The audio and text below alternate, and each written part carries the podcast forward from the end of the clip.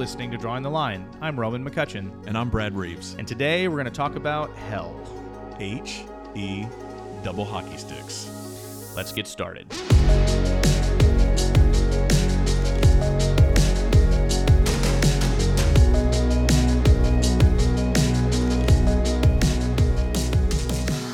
Okay, episode 9, here we are. Talking about the big one bum. um, yeah, I mean, this is one that you know, like saying I enjoy talking about it is like feels like a weird thing to say, but I do love talking. I do too. So we ma- this is going to be the weirdest Yeah, back and forth ever. like saying hell and have a smile on your face just Right. seems like a weird thing. I think it's just because you weren't allowed to say it as a kid, you know.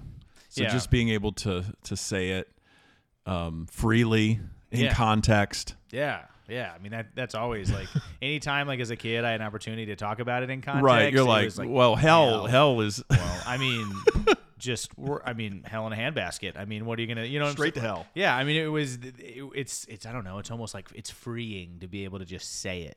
Right. Um, and you know, here's the thing is that it's not it's not something that gets spoken of a whole lot No. in church. Like you think about how many sermons I'm trying to think about how many sermons like maybe just like in the past 5 years that I've heard even use the word hell. And I think I could probably count on one hand, maybe two hands. And I've listened to a boatload of sermons in the past five years. yeah, it's, I mean, that, that, that's unless I was doing some specific study about hell and mm-hmm. it was a podcast or something else. But I'm saying like a go to church on Sunday, Sunday morning sermon. You don't hear, or am I am I wrong? no, I, we, de- I think the church is definitely like taking this turn from like the 60s, 70s, 80s when it was a lot of fire and brimstone into a, Mm-hmm. this like peace, love, happiness kind of feel. And I'm not necessarily saying that that's a bad thing. It's just it is Mm, definitely sound- sounded a- like you might have been saying it was a bad direction. thing. I Uh, think I think a complete 180 of that is a bad thing. Okay. Well, we'll have to talk about that. Yeah, we'll wh- have to talk about for that. sure. I think it. I think it's actually a good direction. I just don't think we're being honest about it. I'm always more about. Uh, let's just be honest about what we're doing and not doing, and why we're doing it or why we're not doing it. So that's what we're going to get into. Sure. You know that that's what I hope we're going to do is like peel back the onion a little bit. But but it's the truth. We both agree. There may be things that we may not agree on as we get into this subject, but I think what we both agree on is that this is not the type well let's put it this way you know j- just into back to our childhoods Mm-hmm. w- would you agree that you probably hear about it less Oh, yeah. than than you did when you were growing up Definitely. I mean, it was a, it was definitely used as like a like a scare tactic Yeah. when I was a kid. Did you ever have? Because sometimes, you know, I talk to other friends who come from, you know, different uh, backgrounds, different denominations.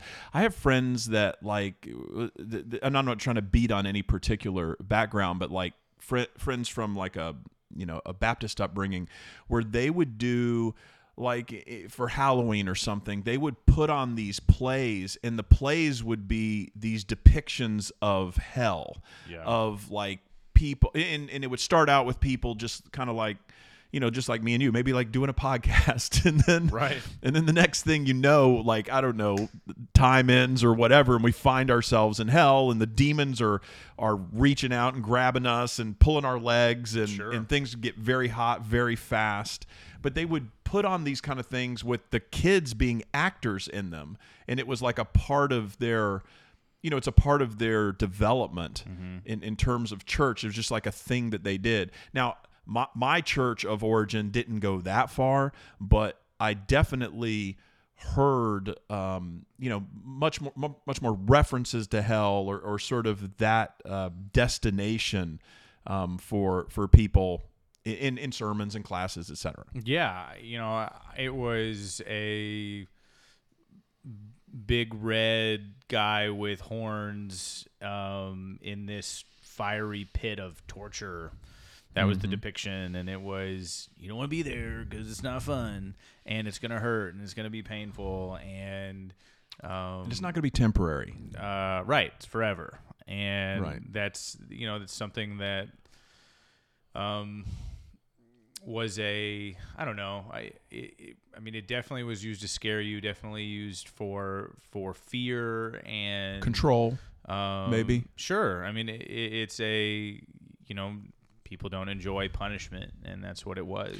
Well, is there anything you know? Is there is there anything we can think of? Like I'm trying to think of something worse than burning, like sort of like being in a state of being al- alive but not dead, but burning, and then for that going to go on forever, like without end. So you've you've been alive how many years?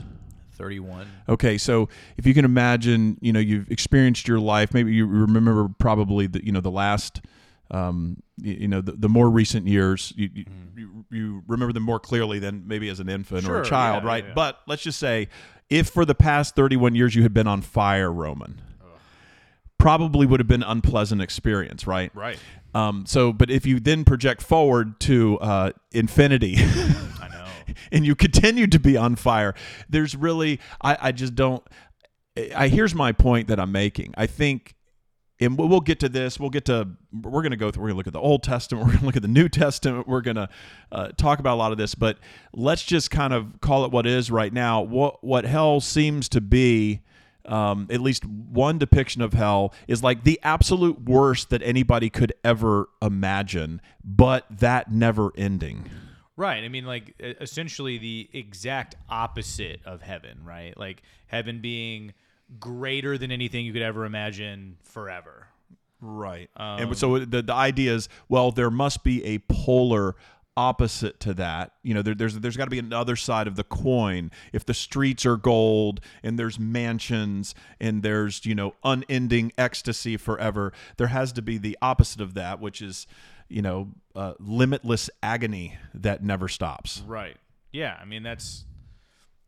I mean, that sounds about right as to what, you know, as a kid, what my thought process was when it came to heaven. And he- hell, I mean. and here, here's the other here's the other thing too that I want to just put out there, and maybe this will you know come up at different points in our discussion, but not only as something that was formative for both you and I in the way we were taught our uh, you know taught what we were taught about Christianity, but also what about your experience with evangelism?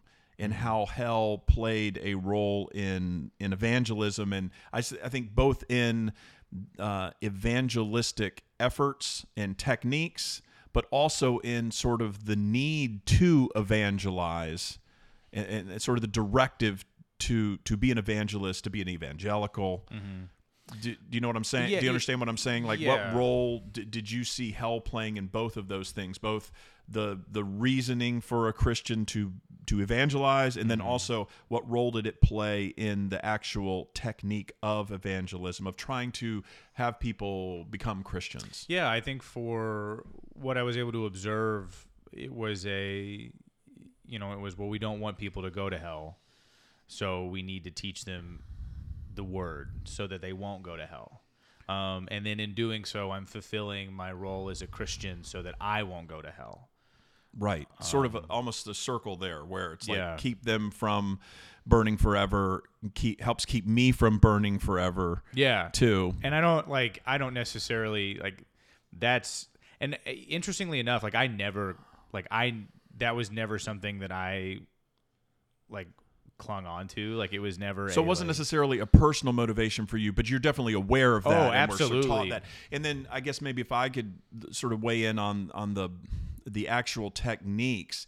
I mean, I remember a, an uh, evangelism group that was training people that came to one of the churches that I was a part of where you know that was essentially like right out of the gates right like you you meet people and the very first the very first thing you hit them with it's like oh okay you think you're you think you're okay you think you're comfortable you think you're you know a pretty good person well no you're going to hell mm-hmm. unless right you know or, or or would you know would you know nothing doubting tonight if you died that you would go to heaven sure and and maybe the person says yes, maybe the person said no. But the point is, you say, well, guess what? You're probably wrong.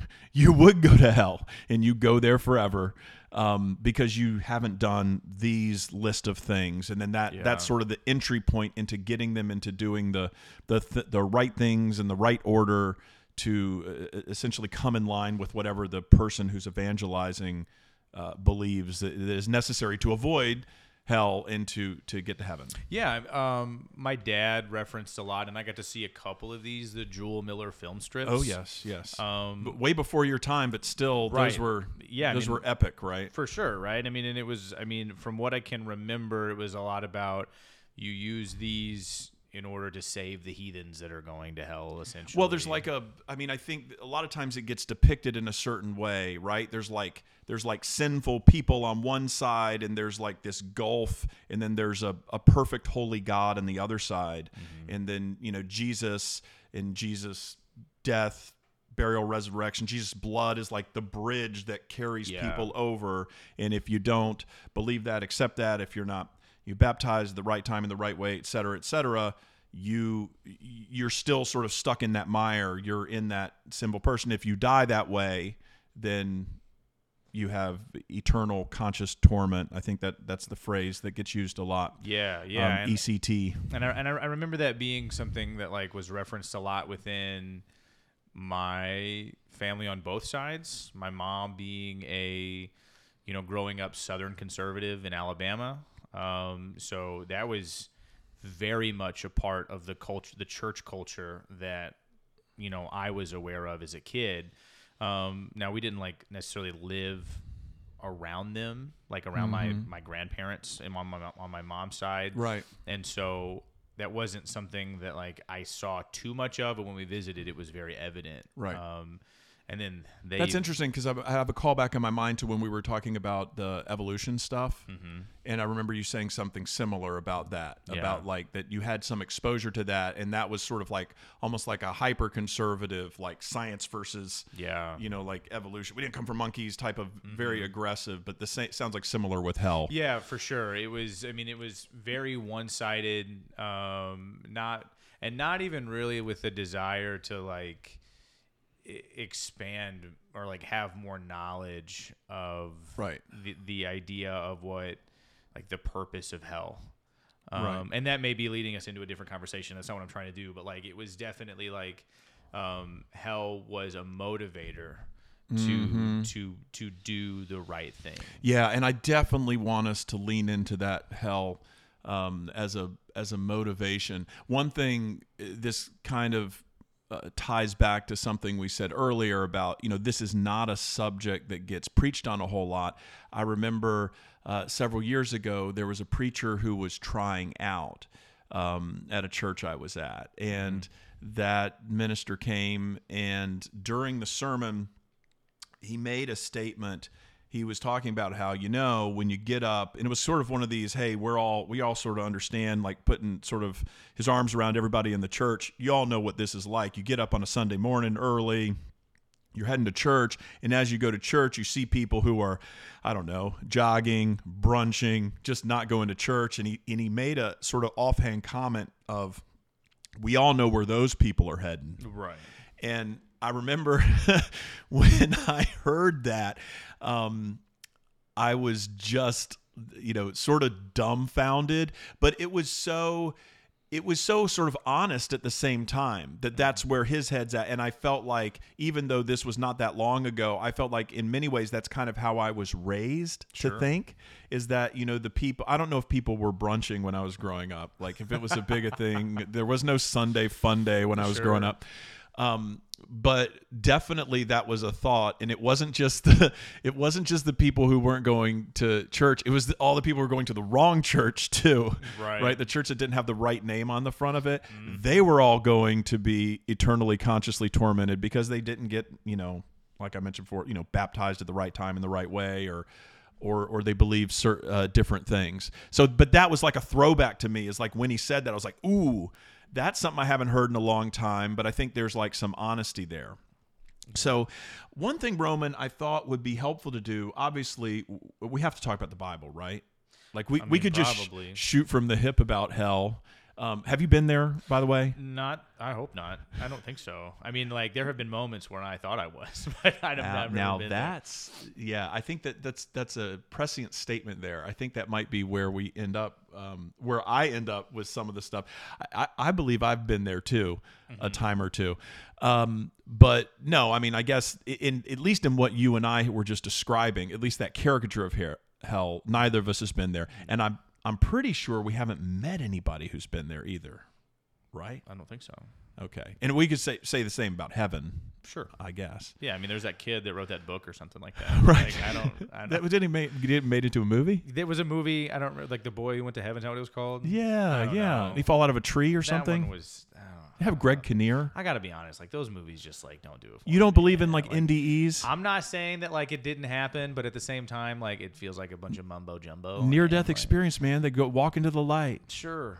Um, good for them. Okay, so back to script. To see, this is why we have to that- actually talk about that made scripture. me sound really like like a really mean person. it just sounds like very you're very cynical when And it I- to. I, I am though. Like when it comes to this, like when it comes to like the idea of talking about like hell and heaven and like the afterlife and like that whole thought process, like that, I'm cynical. Like, Yeah, I yeah, really yeah. am. Okay. And- well, I like the fact that you're approaching it that way. It sounds like you're approaching this kind of more like a scientist. Like you're like, okay, you're gonna have to sort of prove this to me. Sure, Because I'm not just gonna take your word for it, Brad, that you've been to hell and back. Fair. You you got to prove it to me. So one thing I thought, you know, so the there's it'll show out my uh, Bible Bowl knowledge. There, there's si- 66 books in the Scripture, right? And Old Testament has 39, 39. Uh, New Testament uh, 27. that's good math. Okay. So, um, quick maths. Uh, 39 books in the Old Testament. And, and if, you, if you have a Bible in front of you, not while you're driving or working out or whatever, but uh, here's one. Look at that. So we've got a we got a Bible in front of us. here. Paul's Leather Company Bible. Check them out. Man, oh yeah, this is oh R. McCutcheon. That's beautiful.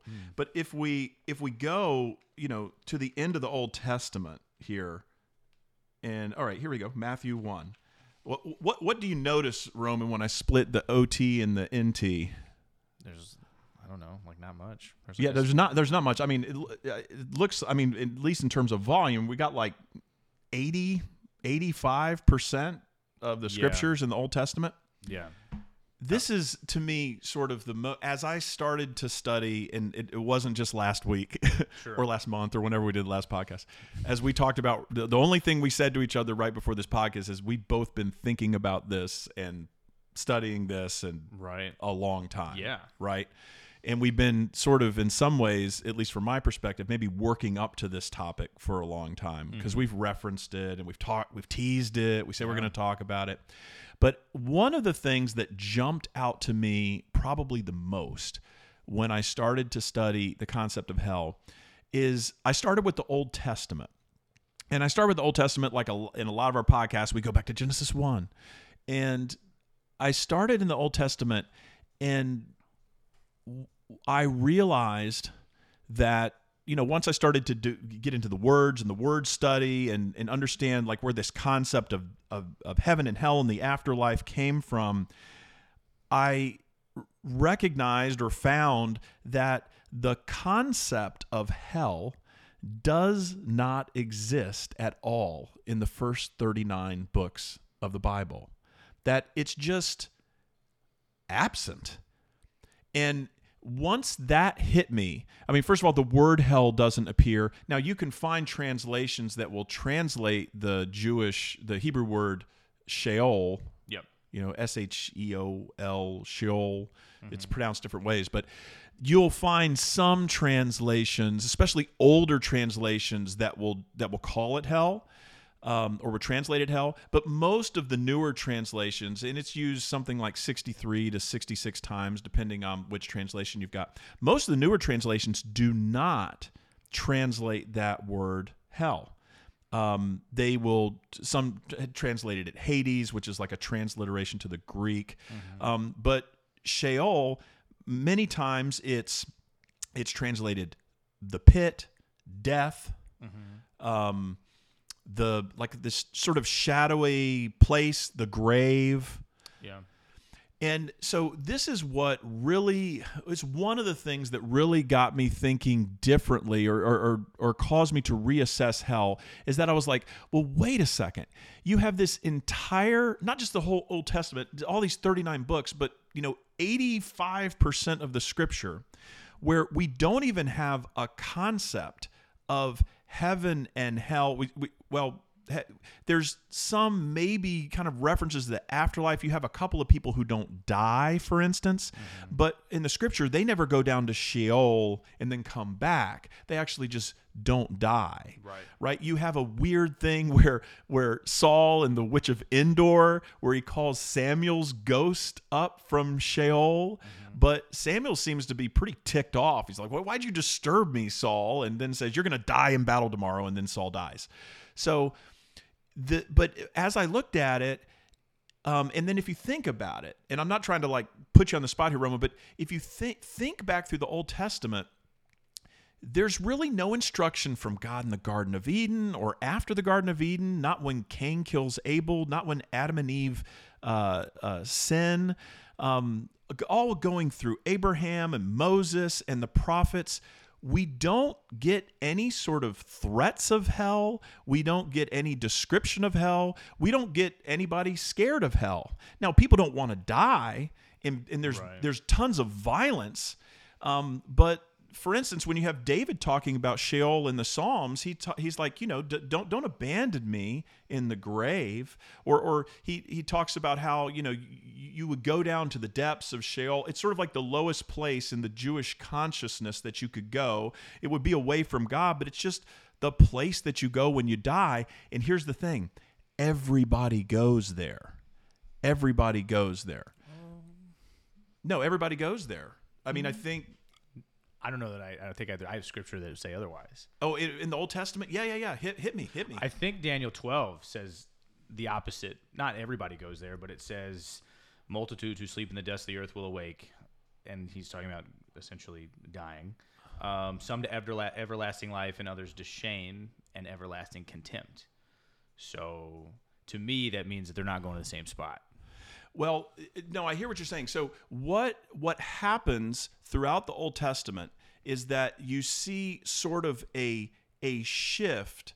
Um, and when you get to the inter, obviously, I mean, that's why I wanted to talk about the Old Testament, the New Testament sure. separately. Yeah. Because by the New Testament, there, it's clear that there is some more uh, there's some uh, un- there's a new understanding oh, or yeah. there's an evolved understanding Absolutely. of the afterlife. Sure. But even in there's a, a, number of places now you do have some of these i guess prophetic visions where you get uh, where you have people um, that are are seeing you know like oh well th- there's maybe maybe some people have it slightly worse but you get no um, you, you get no specifics about people going to hell generally. Like there's no like I said, the, the word doesn't exist. There is one word. There's only one word, and it's never even used with the article. It's not mm-hmm. like like the death. It's just Sheol. It's a place.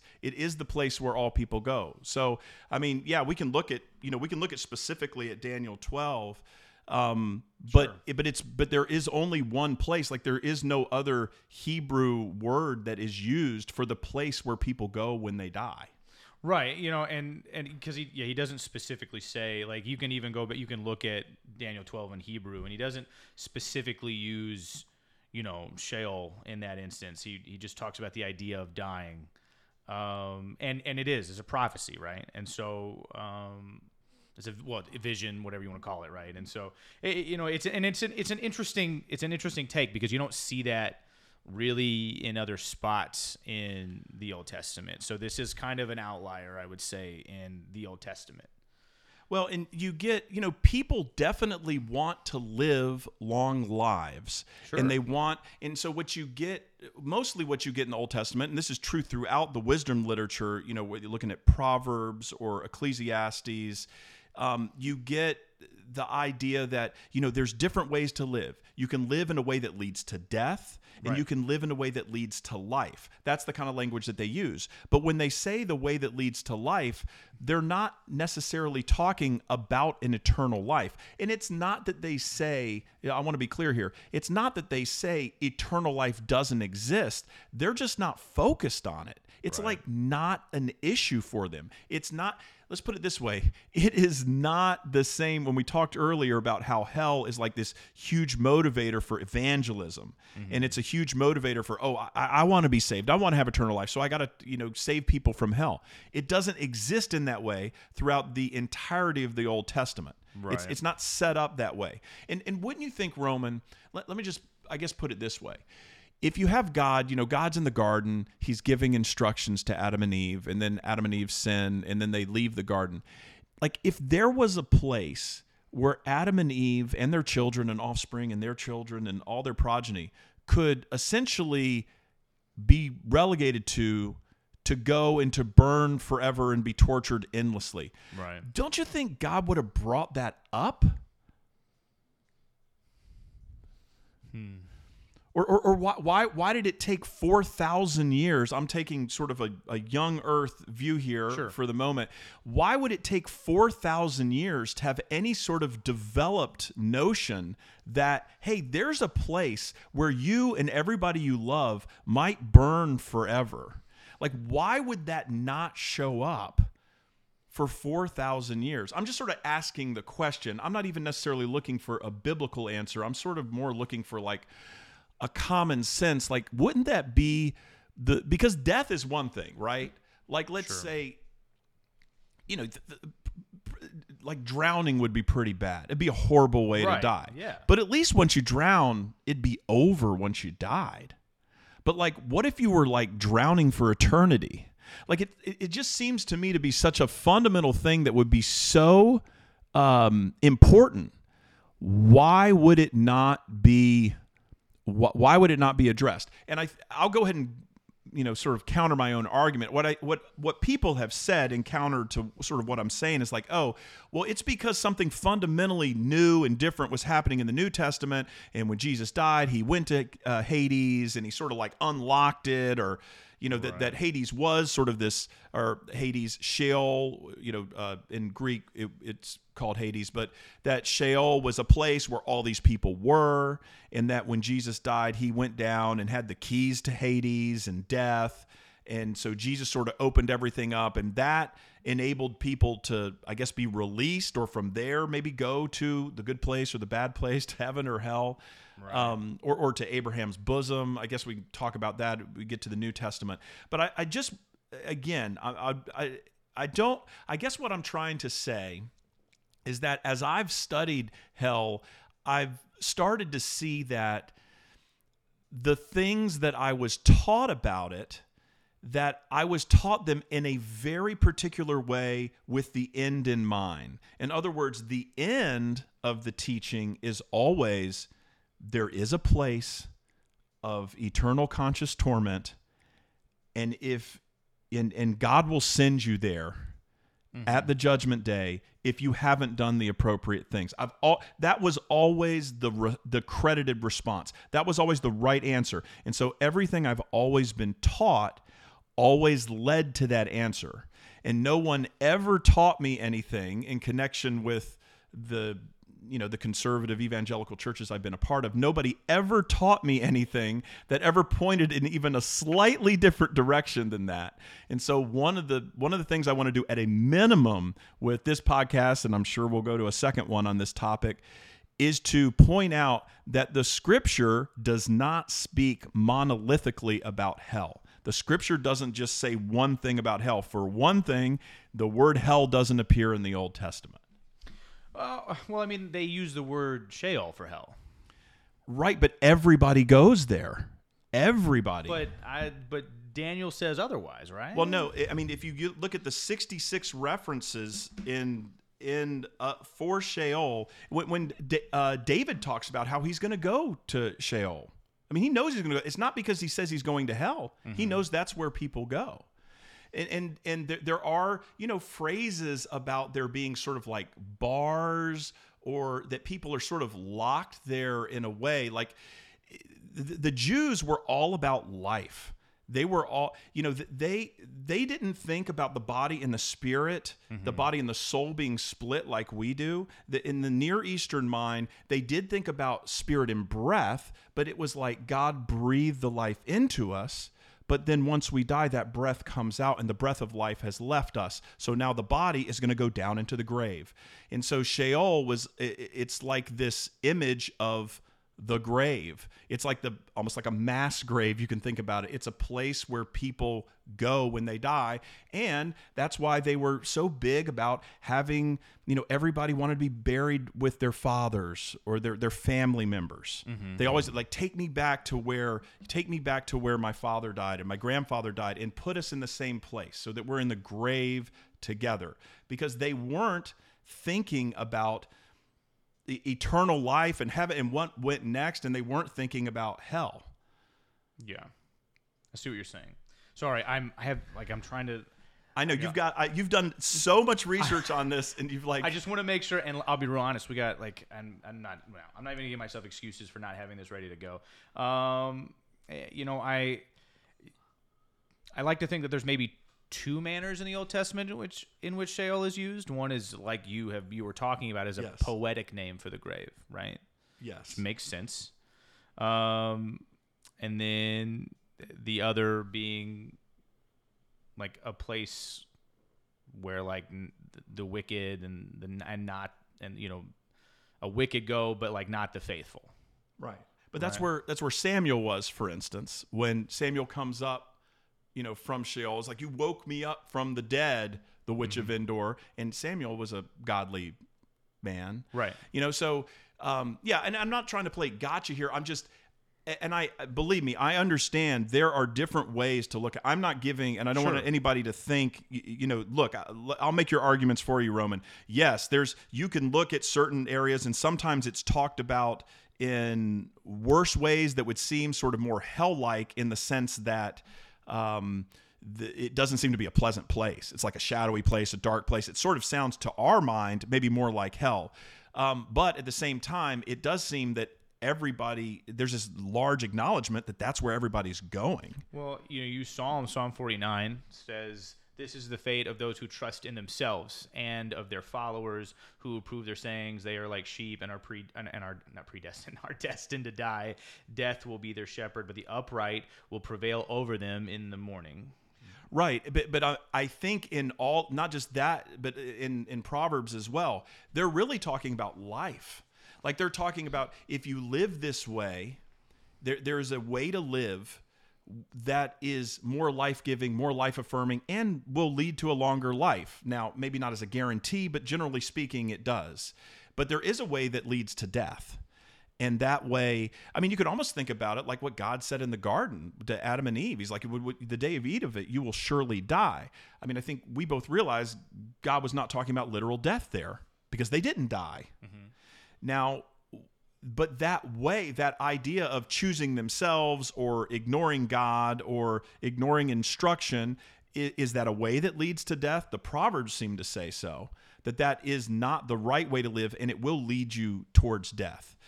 Back to what we said at the beginning about have we experienced hell? Like, so when you experienced hell, um, did you ever experience hell, let's say, as a result of a horrible decision that you made?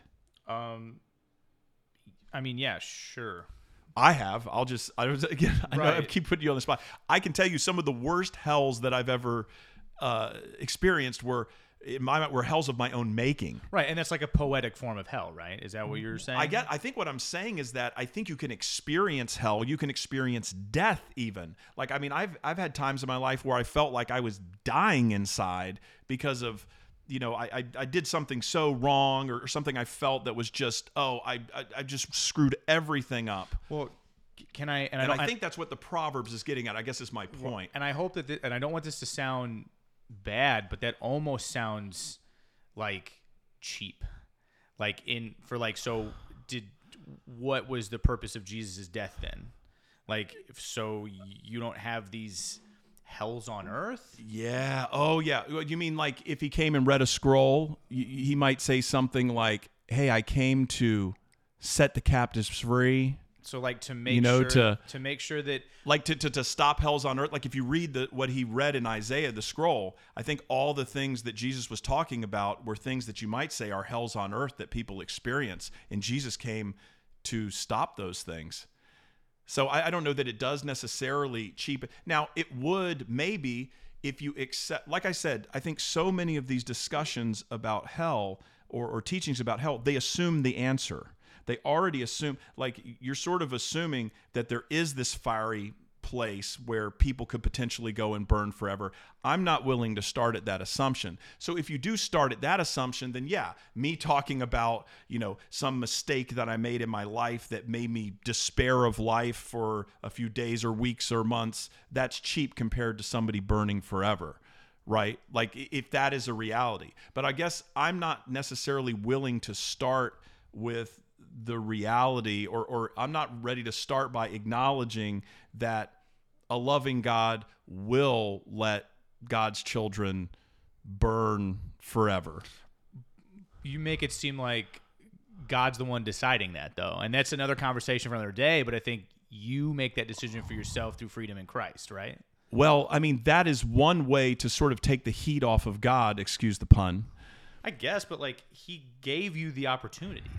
I mean, that's like you're. It's like you doing what you're not supposed to, and your job, and your boss fires you, and it's your boss's fault. Right. No, no, I understand in a very like utilitarian way. Like mean- if if you if the analogy is God is sort of the It's pretty straightforward. though. God I is the boss. I mean, I, I mean, I see it. Like, I get it. I just, I don't want to take away from the fact that, like, Well, why don't we think about why don't we think about like parents and children? Sure. Right? So parents and children. So um let's just say that I, you know, have a couple of kids Yeah. that I say, "Look, this is what you need to do to be successful." right. and they don't follow those things and they're unsuccessful. Now, there are natural consequences to them being unsuccessful in whatever it is, whether it's studying for a test, whether it's trying out for lacrosse, whether it's you know any number Yeah. of things. But if I then if if we take that to the next level and I say, "Hey, this is what let's say I have the power as the father to say, "Hey, these are the things these are the things that you need to do in order to to be saved, to be saved eternally." And um and they don't do that. Then I uh and then I because they don't do those things, I allow them to burn forever. Okay. I permit, I allow, I don't know what other word to use. I mean, you would say I mean God would be powerful enough to stop people from burning forever, right? I mean, you're not saying God is powerless to do that, are you? Sure. Uh, yeah, I would. I wouldn't So, say. so, that- so God could do it. So that, I guess that's my point. It's like as a father, I didn't, it doesn't matter to me what my kids had done or how they'd screwed up or Right. what they'd done. I'm not going to let them be tortured forever. sure. Now, maybe there's some discipline or some I don't know, there's some some judgment. There could be a lot of things, but like think about it like this. No matter how much bad that you did for you 31 years, for me 43 years, no matter how much bad you had done during that time, it's still finite. Being tortured forever is infinite. Mm-hmm. It's forever. So, in other words, it's disproportionate it will always be disproportionate. if it's if it lasts forever it will always be disproportionate to whatever sin or whatever wrong you committed But that almost sounds like, and I'm not making an attempt to play devil's advocate, but that almost sounds like we're keep the puns rolling man Like the idea that like we're entitled to that though. Like I deserve heaven. Well i think no no I, and i'm not saying that i think what i'm saying is that if we are god's children i think it raises really powerful questions about who god is and what god will do um, and, and it causes me to read the scripture uh, a lot more closely. It causes me to read the scripture, you know, as we sort of shift towards looking at the New Testament. Um, it causes me to read the scripture in a way where I'm not assuming the the typical assumption at the end which the assumption being that hey the reason why we're here the reason why you're a minister the reason why I've been going to church for 43 years Right. is to avoid hell like i'm i'm willing to not start at that assumption and to and to actually work through these scriptures that's what i've been doing you know probably for the last 10 or 15 Oh years yeah, I you know, and I'm not saying you're not willing to do that. I'm just Sure. saying I'm willing to sort of put off that assumption because I think it helps me to actually start to read the New Testament in slightly different ways. I, the Old Testament, I mean, we can look at some of the specific passages, and maybe that's what we'll do next podcast. We can go back and look at a couple. If you think there are a couple of key areas where Sure. I'm wrong or I'm misstating about uh, about Sheol, you know, like I said, I don't want to just hit you Well, cold no, I like I, you, you because certainly the word hell appears in the New Testament. We're absolutely oh, going to yeah, I mean, have to address I mean, those. Jesus talks about hell. Yeah, than he talks about eleven of uh, eleven of twelve times that the word Gehenna is used, uh, Jesus uses it. Um, and you know what I, I think you hit the nail on the head earlier is that you can, you can look at some of these things and view them differently. Yes, Um, it, it can and and it, that is sort of the beauty and the, uh, terribleness. Well, if this is the one, if this is the one, de- it's terrible. If this is the deal breaker, right? Right, Like, I mean, we, we could we could be talking. We're talking about women's roles, and then it's like, well, okay, well, you think a woman should have her head covered? I don't think she does. You think a woman can pray? I don't think she can. Think she needs to ask her husband questions at home. Those kind of things. They don't necessarily have the dire consequence. I don't know. Maybe some people think that they do, but they don't have these hellish consequences. Sure. But if we're wrong on hell, we could be wrong on like like everything sure. right so it's it's maybe you could say it's child's play for us to sort of screw around with some of these other topics and that's why i think i said before we needed to build up a head of steam to get here Yeah. and i think some of what we've been doing is maybe building up a little bit of the tools to to read some of these scriptures because I think we are going to have to deal, you know, head on when when Jesus in the Sermon on the Mount when he talks about hell, Jesus when he talks about the story about the the rich man and Lazarus, um, you know, where he sort of talks about Abraham's bosom, and we get sort of the only picture we have in the whole scripture of the afterlife, other than sort of the apocalyptic stuff at the end Yeah. of scripture. Um, but you know, I, I guess that's what I'm circling back to here about the Old Testament. My point is just that, given uh, the importance of hell, of the doctrine of hell, at least in the way that you and I were raised with it, given the importance of it, I to me I find it interesting and befuddling that I was never taught that it did not exist in the Old Testament, at least the way I was taught it. Now, there may be some nuances here and there, but that generally speaking, in the Old Testament, the, the word wasn't used, and this word Sheol is more about the way, or more about descriptive of a place people, a dark, shadowy place where people go when they die without respect to what they had done during life. To potentially be corrected by you next podcast, and for me to debate back and forth. right and, and i mean that's the whole purpose of the podcast right Yes, is to be yes. able to have the conversations from different perspectives and and you know i i appreciate these conversations because you know growing up i i didn't even it it wasn't even a a thought of like we, we talked about hell but like it wasn't like well we're using the new testament we're not using the old testament it was just like when we talked about hell it we just used the new testament scripture Right. It, and it's an um, ever-present reality, though. Like it was never, it was never questioned. Sure. So back to the original point that you made in this podcast, maybe that we can sort of close it out thinking about this. So either either our churches are getting soft and they're trying to be more seeker sensitive. I did the air quotes. You can't hear them through the new microphones, but we're trying to be more seeker sensitive and so we're we're trying not to use the word hell as much. We don't want to scare people away. We don't want to scare the hell out of them right? I see what you did there.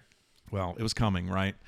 Um, so maybe that's what it is. Or or just you know try this one on for size.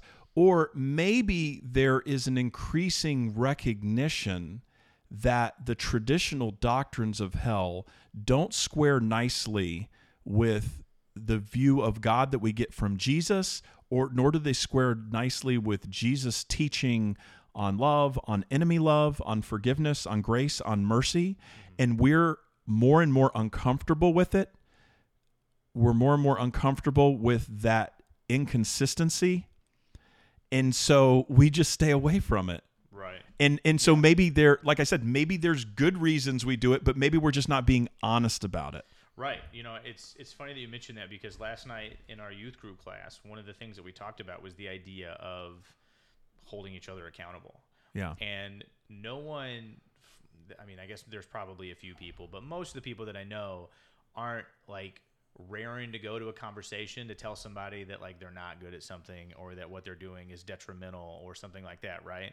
Like interventions like people like they're like they need to happen, but like a lot of people wait way too long to have an intervention because they're afraid to have the conversation. Right. And so when it comes to this idea of having conversations about hell and then like the difference I mean people in general like people don't even like to hear different perspectives even if they know they're going to disagree with it because they already know what they know. Yeah. Um, Yeah. and that's unfortunate. Like I think that that's one of the biggest stumbling blocks that the church has is people already know what they know and they're cool with that, and that's unfortunate.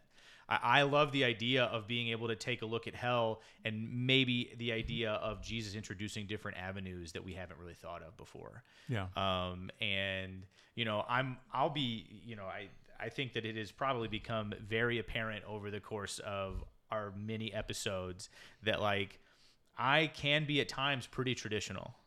Um, That's okay. and and like That's I- okay. and- I love you that way. Right, sure. Um, I don't necessarily think that um, I'm one of those people that. I mean, at times I know what I know. I'm not going to pretend like I'm not hard headed and stubborn, but I enjoy the process of learning more about these things. I mean, Brad, you saw the notes that I have on hell on my phone. Yes. Um, I enjoy having these conversations that require me to look at it in a different point of view because I know that I need that because sometimes I need to learn that I don't know what I don't know. No, that's that's great. And you know, I I'm also trying my best to come with an open mind. I think the the only difference is is that you know I have been in in just in terms of my beliefs have been exactly where you are in in much more traditional than you are. Like I've I've passed and I'm not saying I'm at a a, a place that's better than you. I'm just saying I'm I know I'm at a place that's different, but because I know where your head's at, I think it does allow me to um, to understand sort of the the counter arguments. It allows me to under, because I can make them myself. Like I know that, and and I know that. Um, I know I've, I've had these discussions with with ministers and with friends and with all you know all kinds of folks, people inside and outside of the church, really. And what I find about these conversations is, particularly when I have them with somebody you know whose sort of livelihood depends on on preaching and ministry, is I will often get a response something like, "Well, if hell's not what we've always been taught it is, or if it doesn't work the this way, like why are we even here? And, and usually we're in a church building. That's why they're saying that. or like, what am I doing? Yeah. like what? Like it's almost like even when they entertain it for a moment that this might not be exactly how things work out, or or, or entertain the idea that God might not work exactly that way they immediately are like, wait, the consequences of that are too much to even consider. Um, and I get that because it's not like for me, this is more of a hobby. It's not just a hobby. It's what, you know, it's important to me. It's what I love. It's important in my life, but it's not my vocation. Right. So there's uh, like, I fully acknowledge that like the consequences are, are more severe. So in other words, even if you end up agreeing with me, Roman, don't agree with me.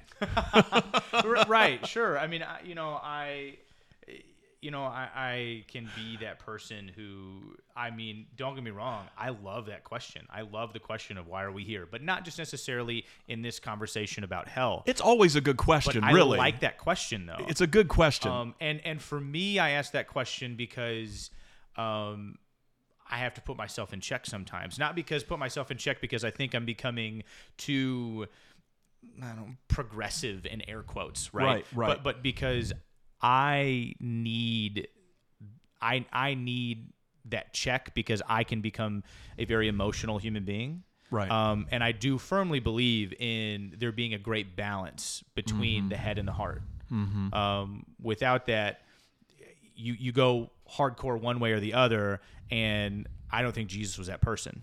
I think Jesus had a great balance Right. of both, and so. Um, you know, I, that's what I think. I'm, I'm excited about the next episode because Yeah. we get to talk about Jesus. Yeah, we do. It, we'll get into the New Testament. You know, we'll we'll pop back to Daniel, maybe a couple of these scriptures to see where. And like I said, there are some weird things where you you know Enoch and Elijah and Elisha, where mm-hmm. they like walk with God and just sort of like you know take off into the wherever somewhere Right. else and don't die. They don't go to Sheol. Or Right. hey, we can even get into the thief on the cross, like who Oh, probably yeah, wasn't baptized. Right. Right.